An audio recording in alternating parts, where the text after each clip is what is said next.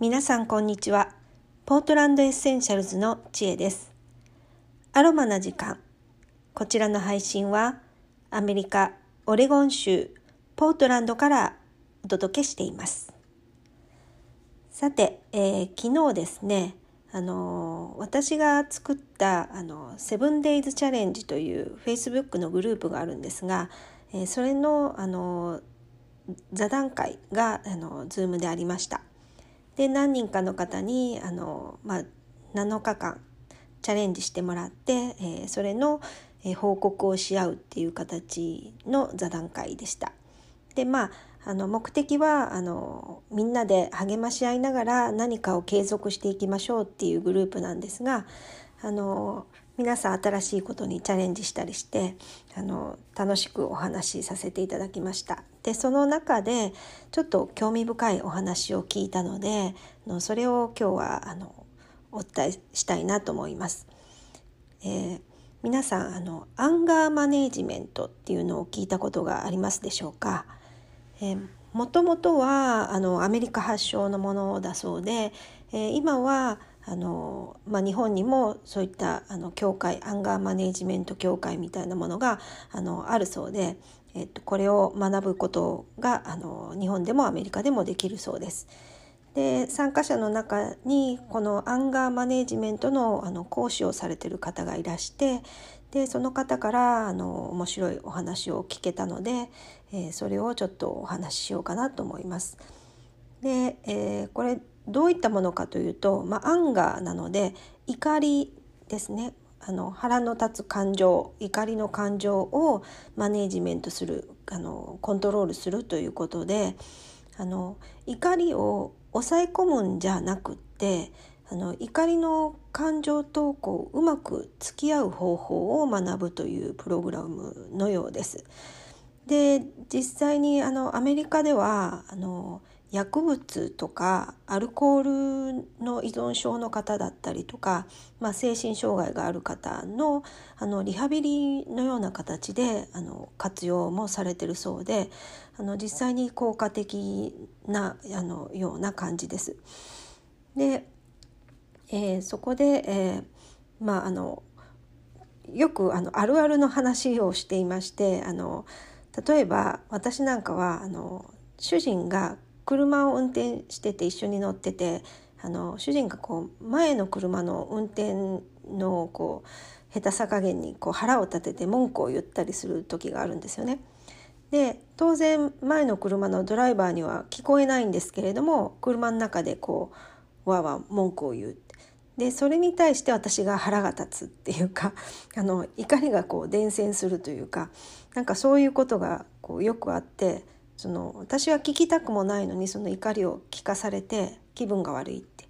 でそういう話をしたらとてもあるあるだそうであのやっぱりこう他人に対してよりはあの身内に対してとか夫に対してあの怒りが湧くっていうのはあのよくあることのようです。で、えーまあ、この話を聞いてで、まあ、アンガーマネジメント実際どういうことをするのかって、まあ、いろんなやり方があるそうなんですがあの一つお聞きしたのがあのアンガーログというのとハッピーログというのをあのつけるそうです。でアンガーログっていうのはあのログっていうのは記録をつけることですね。ですからあの怒りを感じたこととか怒りを感じた時にその記録をつける。えー、どういったことに対してあの自分はあの腹が立ったのかとかあのどういった状況でどの時にあの腹が立ったのかを記録していくんですね。でそれと同時にハッピーログっていうのもあの書くそうであの楽しかったこと嬉しかったことそういったことをもう本当に些細なことでいいそうなんですがあのそれも同時に書いていくそうです。でそれとあの照らし合わせて自分の感情がどういうふうにこう動いていっているのかその傾向を見ていくそうなんですね。であのどんな時にいつどういうことで自分は怒りを感じるのかっていうのが記録をつけていくと傾向がこうはっきり分かれて見えてくるそうです。で彼女はあの例えば水曜日とか木曜日の夕方になると怒りやすいっていうのがはっきり分かってきたそうです。まあいろんなあのスケジュール子どものスケジュールがあってあの夕方になると忙しかったりしてついついイライラしてしまうとかそういうのがあるんでしょうね。でそういうのがはっきり分かってくるのであの事前にああの今は自分が起こりやすい時間帯だから気をつけようみたいな感じであのうまくコントロールができるようになってくるそうです。すごくあの面白いしいい方法だなと思ったので私もこれちょっと興味があるのであのもうちょっと深く教えてもらおうかなっていうふうに思いました。えー、そういうわけであの今あのコロナもあってあの世の中皆さんあの不安だったりあのいろんな不満を抱えて生きてると思うんですよね。で感情がこううまくコントロールできない人も多いみたいであのやっぱりこう怒りの感情が湧いてきてそれをこう他人にぶちまけてしまう人があの出てきたりとかしてます。で彼女がやってるのはその